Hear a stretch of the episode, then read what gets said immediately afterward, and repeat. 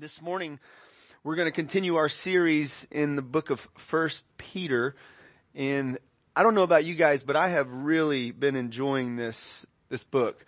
Um, First Peter is loaded with theological statements and loaded with calls to action to live out the gospel, to apply our Christianity, to be hands and feet, not to just talk about it, but to live out following Jesus. Peter gives over 30 imperatives in his little, short little five chapter letters. Over 30 imperatives. So I went through last night and counted over 30, close to about 35 or so imperatives where he's like, do this, do this, do this.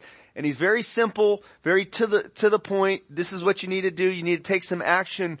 But he doesn't, he doesn't give these imperatives isolated from theological basis. He gives good reason and grounds for why Christians are to do what they do. To have motivation and the right thinking about why we do what we do. Last week we looked at four imperatives in 1 Peter chapter 1, namely that we live hopefully, that we live hopeful lives, setting our hope fully upon the grace that is to be brought to us at the revelation of Jesus Christ. We looked at the, the, the, imperative to be holy as God is holy. We looked at the imperative to, to fear God, to live in the fear of the Lord, and then to love one another with a sincere heart, with the, with a sincere love. So this week, there's, there's four more imperatives we're going to look at, but also loaded within this text, I want you to look for not only the imperatives, of what Peter is calling Christians to do, but also the identity statements of who Peter says Christians are. This is huge. This is important. If we're going to obey the imperatives, the commands of scripture, we need to know who God is and we need to know who we are because our obedience to Him and the way we live our lives is, is profoundly affected by our identity in Him, who He has made us causing us to be born again. And so if you have your Bibles, turn to 1 Peter chapter 2, starting in verse 1. And I'm just going to read through. We're going to go 1 through 12, and then uh, we're going to look at a couple things here, several things. So put away all malice and all deceit and hypocrisy and envy and all slander. Like newborn infants, long for the pure spiritual milk that you may grow up into salvation, if indeed you have tasted that the Lord is good, as you come to him, a living stone, rejected by men, but in the sight of God chosen and precious, you yourselves like living stones are being built up as a spiritual house to be a holy priesthood, to offer spiritual sacrifices acceptable to God through Jesus Christ. For it stands in scripture, Behold, I am laying in Zion a stone, a cornerstone, chosen and precious, and whoever believes in him will not be put to shame. For the honor is for you who believe, but for those who do not believe, the stone that the builders rejected has become the cornerstone. And a stone of stumbling, a rock of, and a rock of offense. They stumble because they disobey the word as they were destined to do. But you are a chosen race, a royal priesthood, a holy nation, a people for his own possession that you might proclaim the excellencies of him who called you out of darkness into his marvelous light. Once you were not a people, but now you are God's people. Once you had not received mercy, but now you have received mercy. Beloved, I urge you as sojourners and exiles to abstain from the passions of the flesh which wage war against your soul and keep your conduct among the Gentiles honorable so that when they speak against you as evildoers, they may see your good deeds and glorify God on the day of visitation. And all God's people said, Amen. So here's the big idea. This is where we're going from this text this morning. God has called his people to be set apart not only from sinful behaviors, but also set apart for his kingdom purposes of proclaiming the excellencies of God, offering up spiritual sacrifices, and doing good deeds. Oftentimes when, when we talk about holiness, many folks stop short mentally thinking that holiness is just about abstaining from. God doesn't just call us to be set apart from something, He calls us to be set apart for something and someone, Him. Okay? And so that's what we're going to look at this morning. And the first part of it is He, He calls Christians to put away all malice, deceit, hypocrisy, envy, and slander. In the Greek, this is a, a, the same verb that's used for taking off a garment. The apostle Paul uses it in Ephesians chapter 4 and Colossians chapter 3 metaphorically as putting off that old sinful behavior that you once lived in before you knew Jesus. Put it off. Put it off. Take off those filthy garments that have been soiled by sin and stained by sin that stink, that look terrible, that are embarrassing and shameful to wear in public. Put them off. Namely, those garments of malice, deceit, hypocrisy, envy, and slander. So Peter is continuing his theme of live a holy life. Live a godly life in love. Live a life that's set apart and holy, consecrated from sin and for God. So malice, that isn't a, a, word that we, we use too often, but that word means ill will, the intention or desire to do evil. If you have the Living Bible paraphrase, it says feelings of hatred. Put those off those feelings of hatred. The, the next thing he says to put off is deceit. Deceit is it's very simple, deceiving another person, misrepresenting the truth, falsehood, or trickery. Okay, I think we all know what deceit is. The next, which is similar to it, is hypocrisy, which is pretense, a masking of inward evil by an outward show of righteousness. Put off hypocrisy. God wants truth and authenticity, integrity with inside of us. Not just this external show of righteousness, but He wants us to worship Him and, and, and do what's right from the inside out, not just externally. Envy, a feeling of discontentment or resentful lodging aroused by someone else's possessions or qualities. It's the opposite of rejoicing with those who rejoice in thankfulness for good that comes to others. When you see somebody else get blessed, when God provides and comes through and grants the desires of the heart of a brother or sister, are you happy about that or do you feel like, oh, why didn't that happen to me? That's envy. When we can't rejoice and be thankful and, and, and delight in the good that comes upon our brothers and sisters and we immediately think about, what about me? What about me? I want that. I want to have that experience. I want that.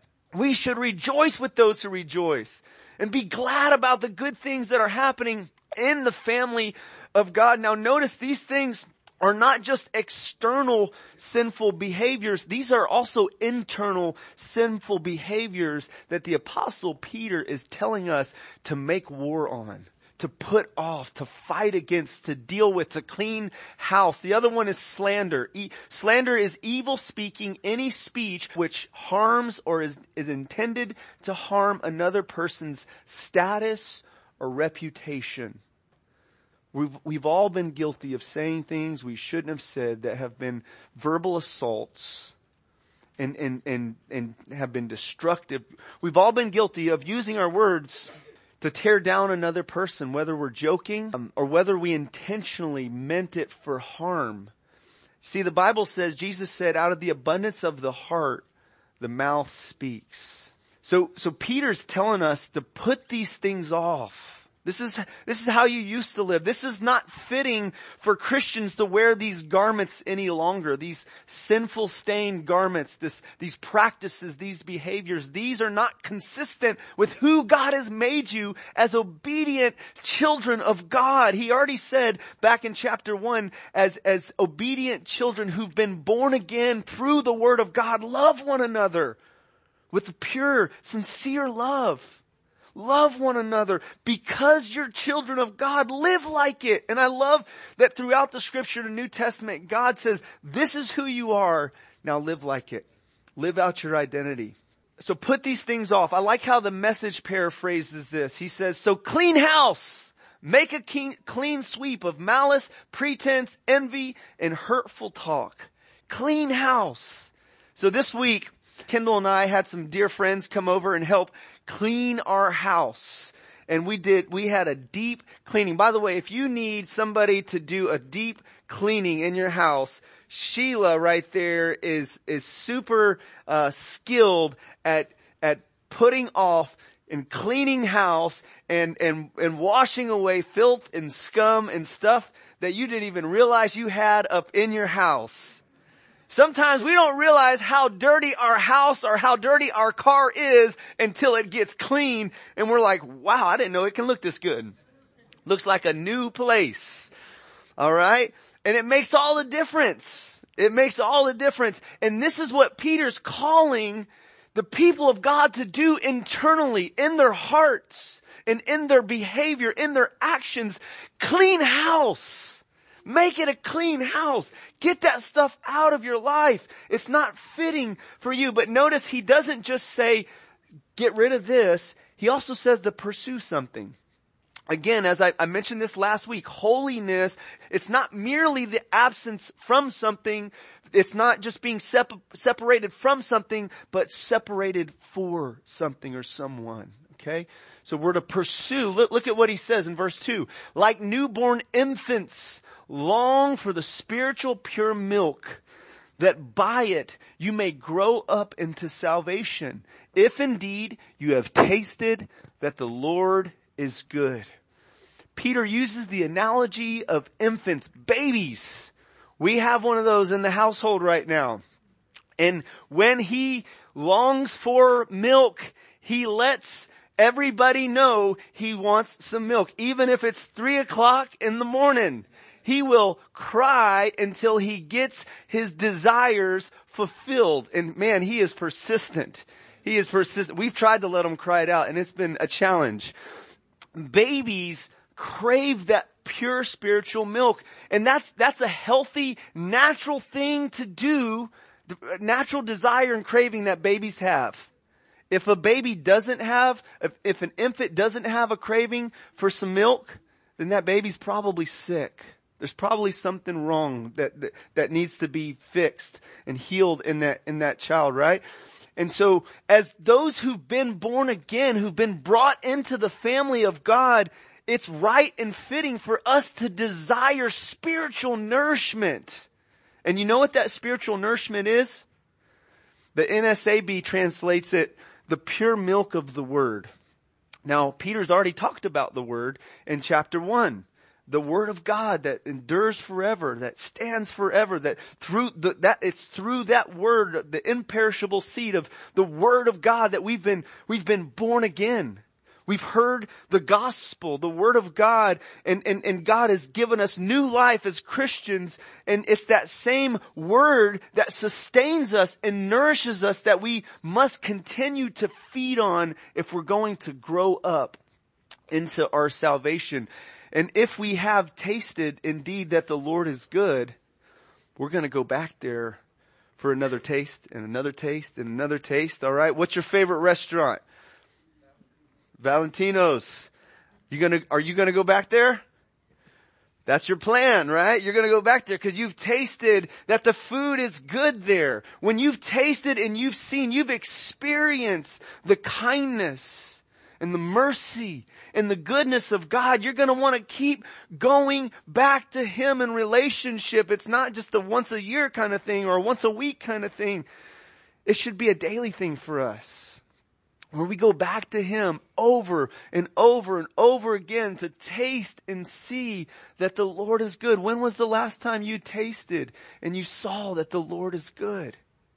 When you do that, when you come to Him in faith and you look to Him in prayer and faith and you put your hope in Him and you experience His presence and His kindness and His mercy and His grace towards you, it satisfies a deep longing within your heart because we are made for Him and this relationship with Him.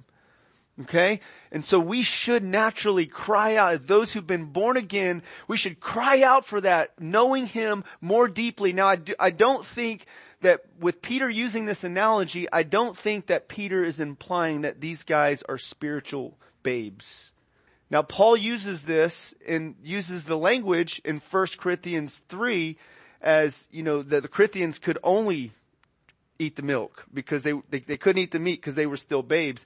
But the emphasis isn't here on their immaturity. The emphasis, the emphasis here is on the longing and the craving, the, the desire for that spiritual nourishment. Saying like babies who long for the, their, their mother's milk, you desire that pure spiritual milk. So Peter also says that you're a spiritual house. So he uses several metaphors to describe the people of God. And this, these are helpful for preachers. And these are helpful for us as we're trying to get understanding. Verse four says, as you come to him as a living stone, rejected by men, but in the sight of God chosen and precious, you yourselves like living stones are being built up as a spiritual house. You are a spiritual house, or as Paul says it, you're the temple of God and the Holy Spirit resides within you. You personally, as a, if, if you're born again and you're a Christian, you have the Spirit of God dwelling inside of you. And then as the people of God, when we gather together, we are uh, also we're, we're living stones. We're he, he describes us as living stones and a spiritual house. Uh, and and we're we're like these stones that build the temple. In the Old Testament, the temple was a really big deal. It was a really big deal. Okay? Because this is where God was worshiped, where sacrifices were brought. This is where, um, where, where the glory of God was revealed.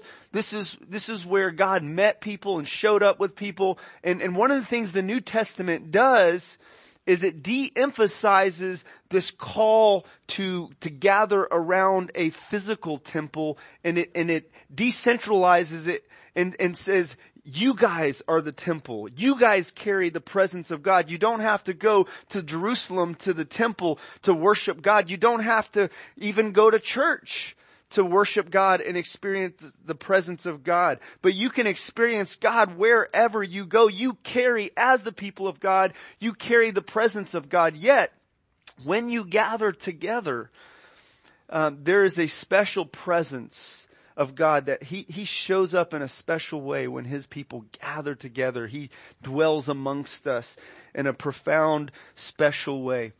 So Jesus is described as the cornerstone in verse 6, for it stands in scripture, behold, I am laying in Zion a stone, a cornerstone, chosen and precious, Whoever believes in him will not be put to shame. So the cornerstone was one of the most important stones in a building. When they would, when they would build these buildings, this was the first one that goes down and it, it was the plumb line. It kind of, it set the trajectory of where the building would go this way and this way. Alright?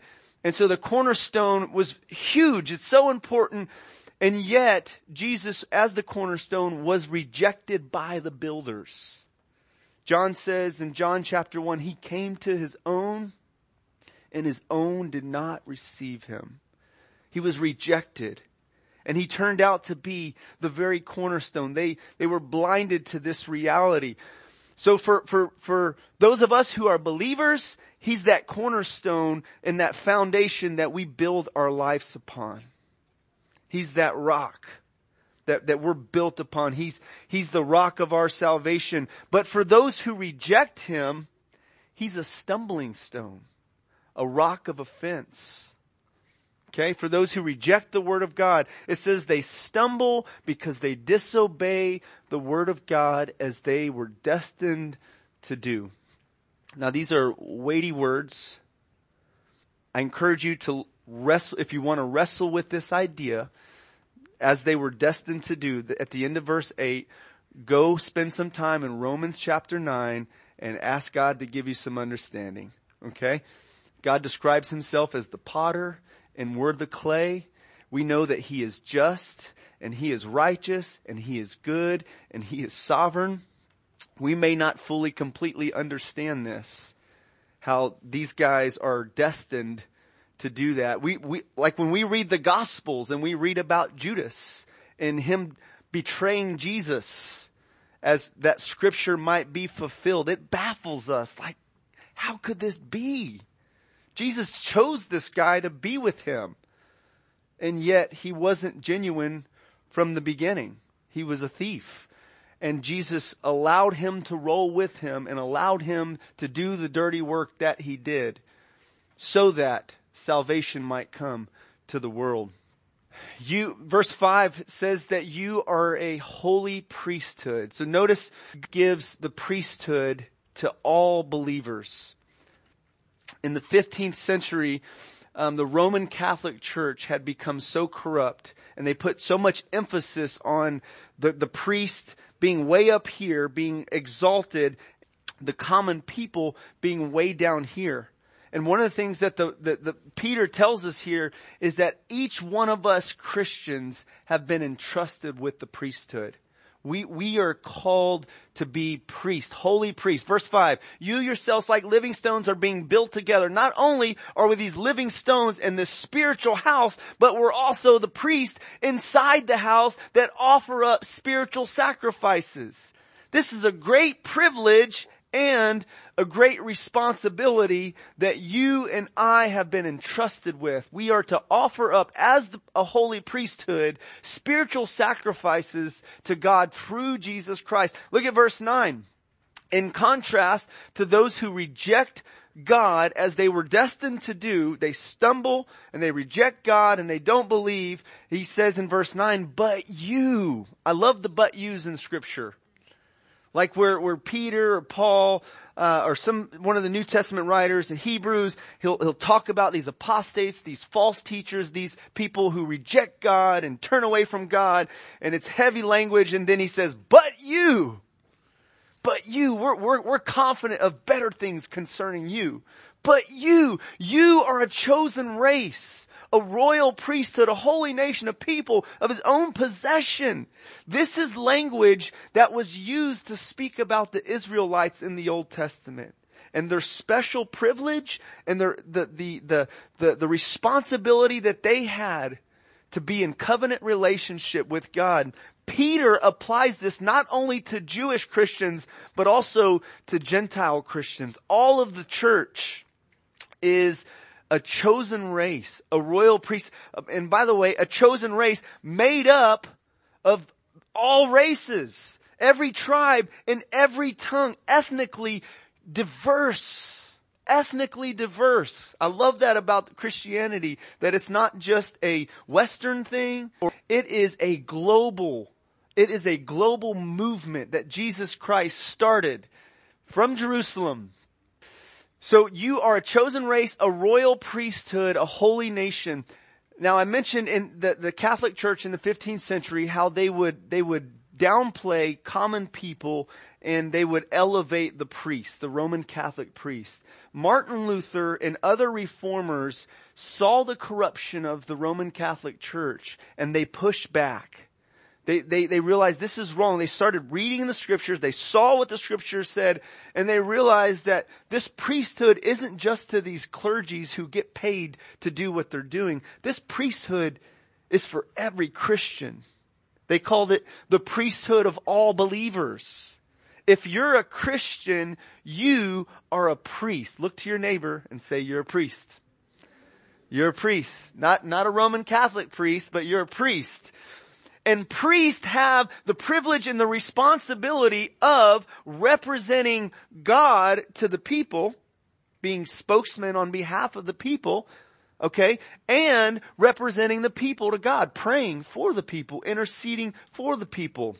In the Old Testament, the priest would offer up sacrifices on behalf of the people. Uh, Bridger, the testimony that he shared uh, about his friend that he met at IHOP and he's been able to have these spiritual conversations with him, Bridger's functioning as a priest.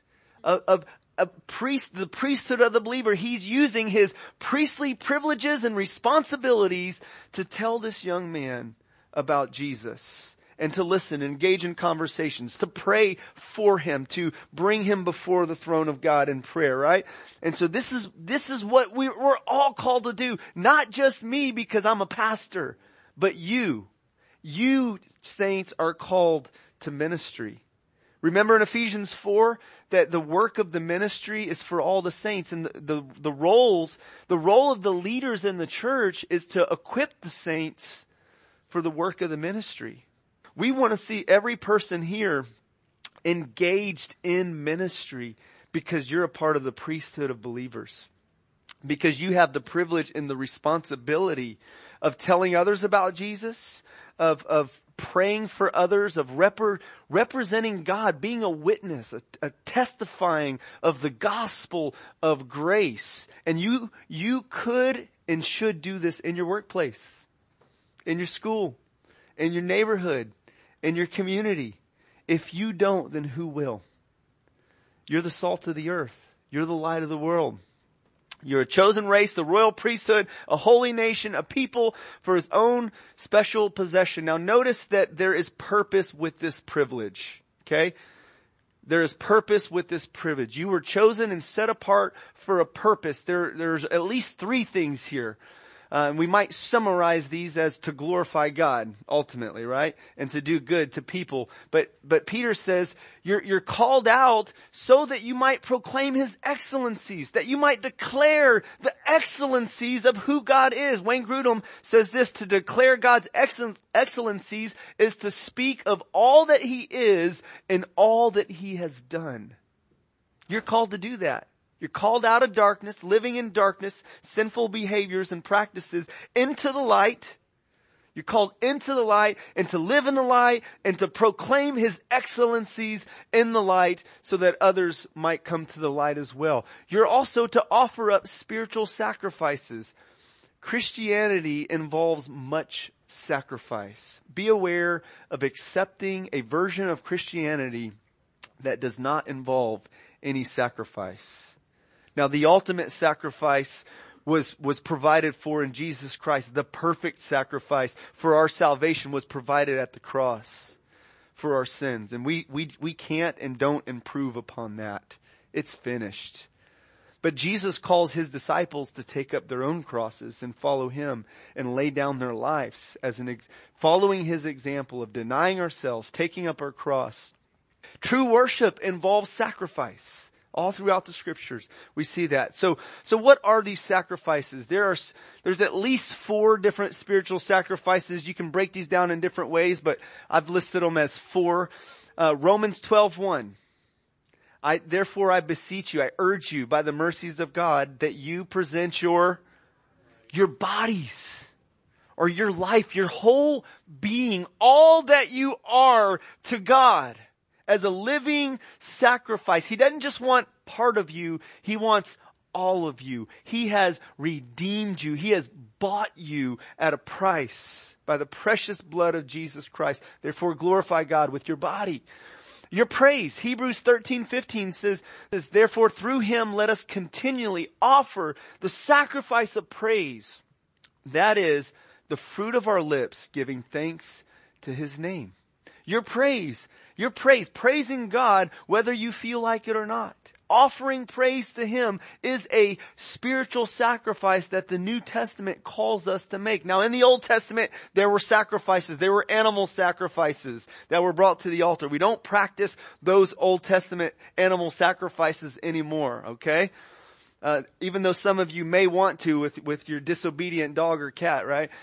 Uh, but we don't, we don't, we don't practice those sacrifices anymore. Your giving, also uh, Hebrews 13, 16. Uh, and don't forget to do good and share. And it says this, with such sacrifices, God is well pleased.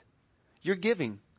You're giving to God and you're giving to others. That is an act of worship that's described as a sweet smelling fragrance in the nostrils of God. In Philippians 4:18, Paul told the, the, Philippians that they had supported him financially and he described their support as this sweet aroma, this fragrant offering to God. And also disciples, your disciples, people that you lead to the Lord and people that you're discipling, investing in, helping them become all that God's called them to be. Jesus said, go make disciples. Paul described the, the, the Gentile Christians who had come to faith as this offering to God. He says, the grace given to me by God to be a minister of Christ Jesus to the Gentiles in the priestly service of the gospel of God so that the offering of the Gentiles may be acceptable, sanctified by the Holy Spirit.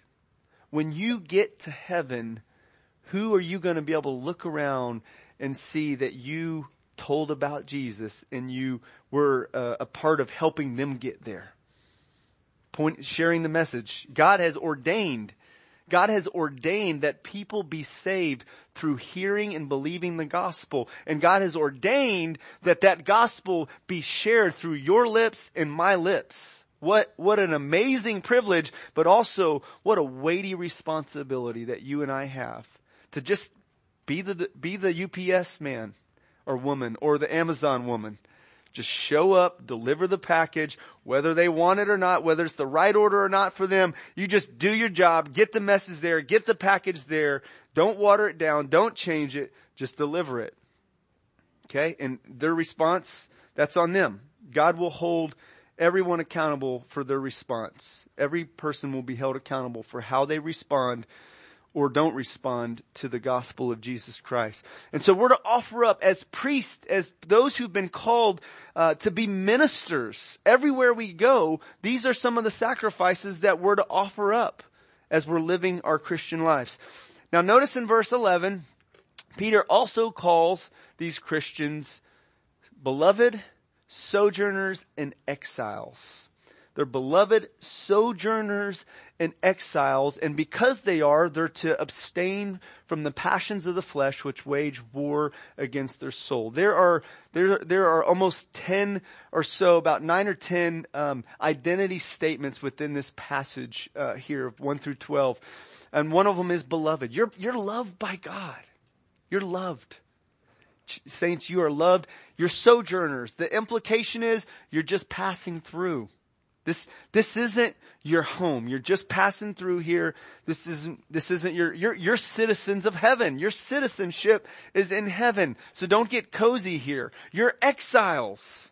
Okay? Again, this isn't, this isn't your permanent home. And this is the mindset that we should have. I mean, imagine if you were on a trip and you stopped at a hotel for two days and you didn't like the flooring and you didn't like the curtains and you're just like, well, I'm going to fix it up. Let's go get some laminate and lay it down and replace the floor. Let's change these curtains here. Uh, let's get a new uh, comforter. This, this doesn't look very good. Let's, let's spruce this place up, but you're only going to be there for two days.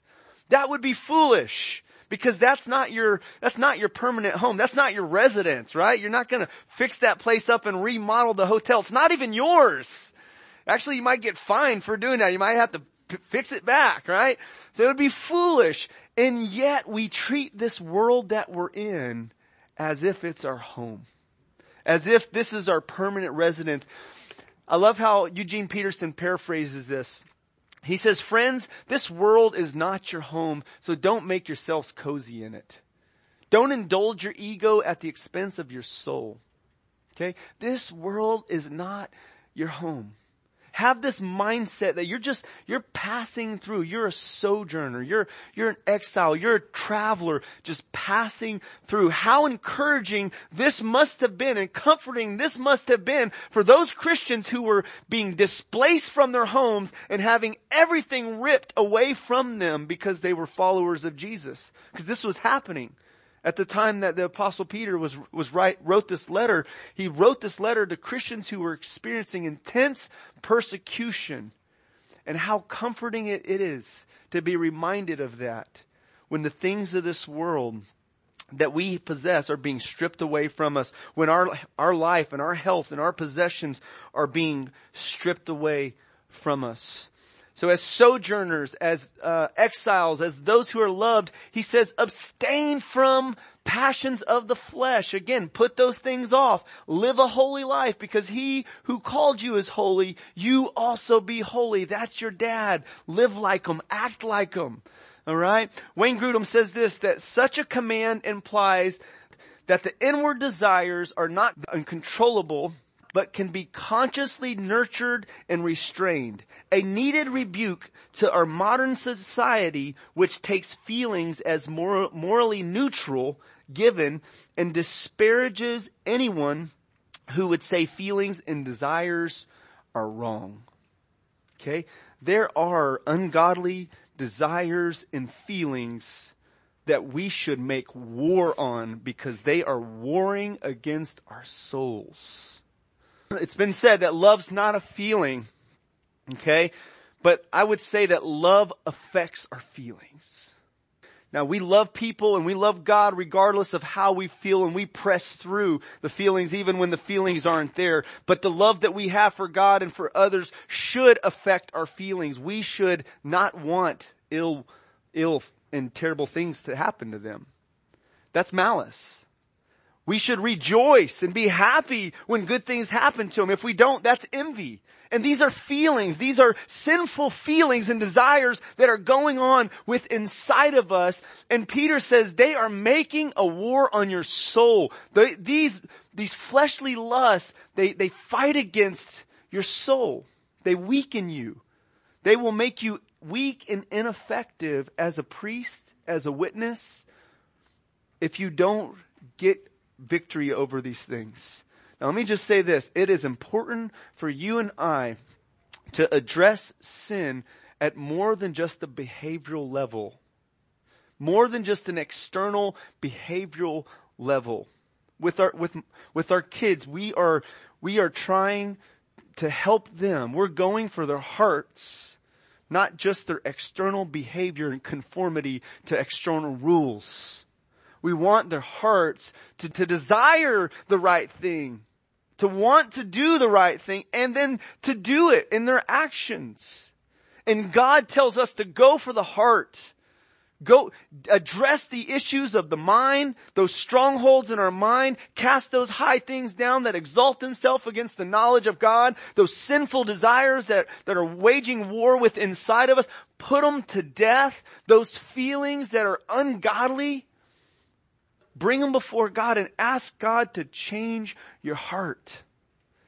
Change your, your thinking and change your feeling and change your doing. God wants to change us from the inside out. And so we must make war on sin internally.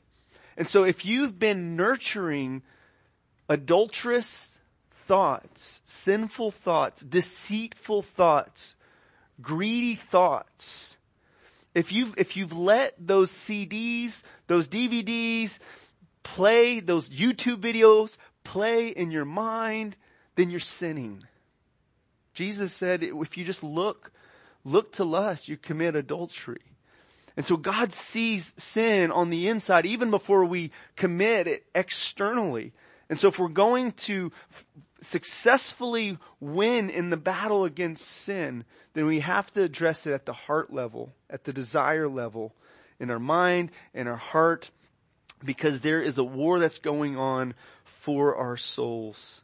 Can you feel it? Can you feel it? Can you feel as your heart is drawn away? Can you feel the battle raging on inside of you? And if you're not getting victory, against these fleshly lusts and these passions and these sinful habits, then you need to call in other troops. You need to call in the Air Force through prayer. Lord, send your angels. Deliver me, God, from the evil one. You need to pray, okay? Now, if the Air Force troops aren't like are, are getting the job done, you need to call in the infantry, all right? The saints, the, the those who have boots on the ground, saints. Hey, guys, I need your help. I need your prayers. I need your accountability. I need you to speak the truth of the gospel to me. Help me. I'm struggling. Let's fight this together. Don't just think you can fight it on your own. If you're losing the battle, don't think you can just keep on losing the battle just one day. You know, there's other ways. You try different strategy. Okay? Call in reinforcements. Meditate on scripture. Meditate, renew your mind with truths that, that scripture, that, that will help you specifically pinpoint those issues of sin in your life. And lastly, he says, keep your conduct. Here's the last imperative here. Keep your conduct honorable. Uh, this word in the Greek can also be translated good or beautiful. Keep your conduct among the Gentiles honorable so that when they speak against you as evildoers, they may see your good deeds and glorify God on the day of visitation. Does that sound like any other verse that we know in the New Testament? I have it up there. Matthew 5, 14 through 16. You are the light of the world. In the same way, let your light shine before others so that they may see your good works and give glory to your Father who is heaven. Peter is echoing these words from his Lord Jesus. Jesus told his followers, this is who you are. Now live like it. You are the light of the world. So let your light shine.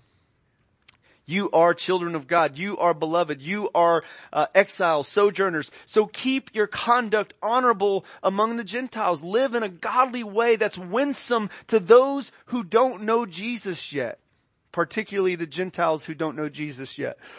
Let them see your works, not only your words, the beautiful words of the gospel. Make priest must proclaim those truths, those excellencies. Speaking is important. People need to hear the gospel to get saved because your good works aren't going to do enough to save somebody. Like Jesus who, who did the, the best good works, even Jesus had to preach so that people can hear and believe the message, right? And he did preach, but he did both. He had good words, powerful words of life and truth, but he had good works that adorned and complemented the very words that he spoke.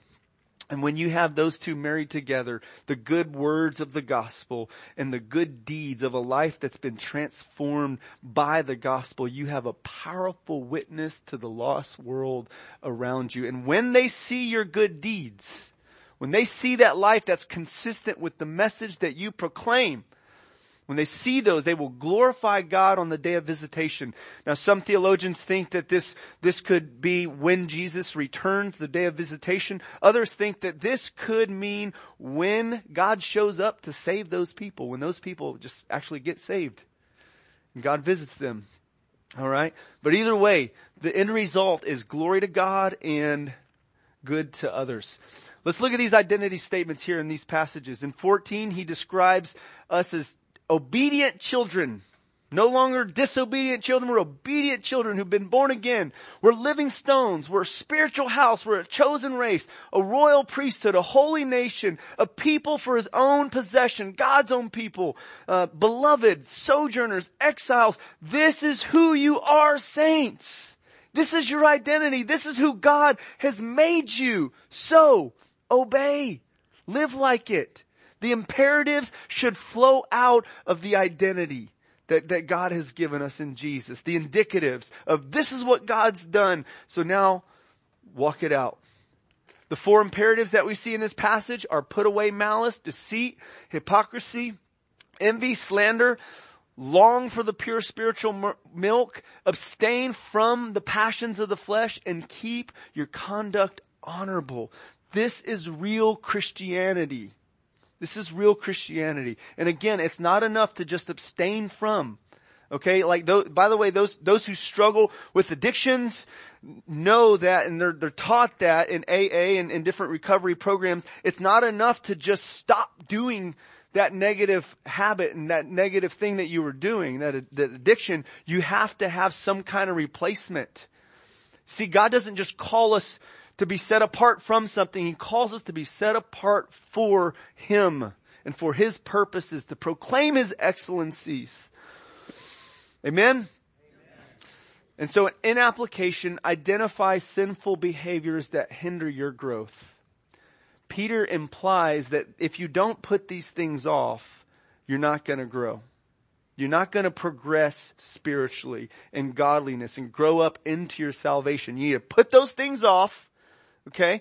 And you do so by confessing them, bringing those things to the light, living in the light, asking God to change your heart. Put those things, uh, identify them, put them off, and then feed on the Word. Be nourished and, and renewed by the Word of God. Renew your mind with the Word of God, what God says in His Word about you and how you are to live. And then lastly, actively look for opportunities to speak about God to others and lovingly do acts of service for others. This is real Christianity. And I think if we all live this out, we would see people coming to faith. We would see lives being changed all around us at our work, in our community. I mean, just this week I saw there was a church in the area that, that raised a couple million dollars to pay off medical bills, uh, for those who are indebted, thousands of dollars from just enormous medical bills. And I saw that and I thought, this church right here is letting their light shine before men that they might see their good works and glorify their Father in heaven. I thought, man, that would be awesome if we could do that, but we're just a little tiny church. But who knows? Who knows what we can do with, with, with God working through us and the opportunities that He's given us, the, the relationships that He's given us. We have no idea how God might use us to make an impact in this world. And so let's live lives that are consecrated from sinful behaviors and consecrated for Him, delighting in Him, pursuing Him in all that He has for us. Amen? So let's pray. Heavenly Father, I thank you for these words of truth. These words that we need to be reminded of, that we need to embrace and believe and live out. And I pray that we would. I pray that our Christianity, God, would be real. That we would display with our actions and words that we have been transformed by the gospel of grace. I pray, God, that you would forgive us where we have just been playing church, where we've just been pretending, where we have been covering up externally but not allowing you to deal with our hearts and those deeper issues. I pray that you would free us up from self-deception, from hypocrisy, from deceit. And I pray that we would love genuinely.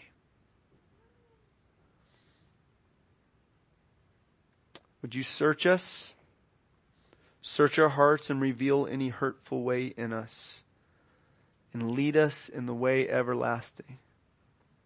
May the words of our mouth and the meditations of our heart be pleasing and acceptable in your sight, O God, our rock and redeemer.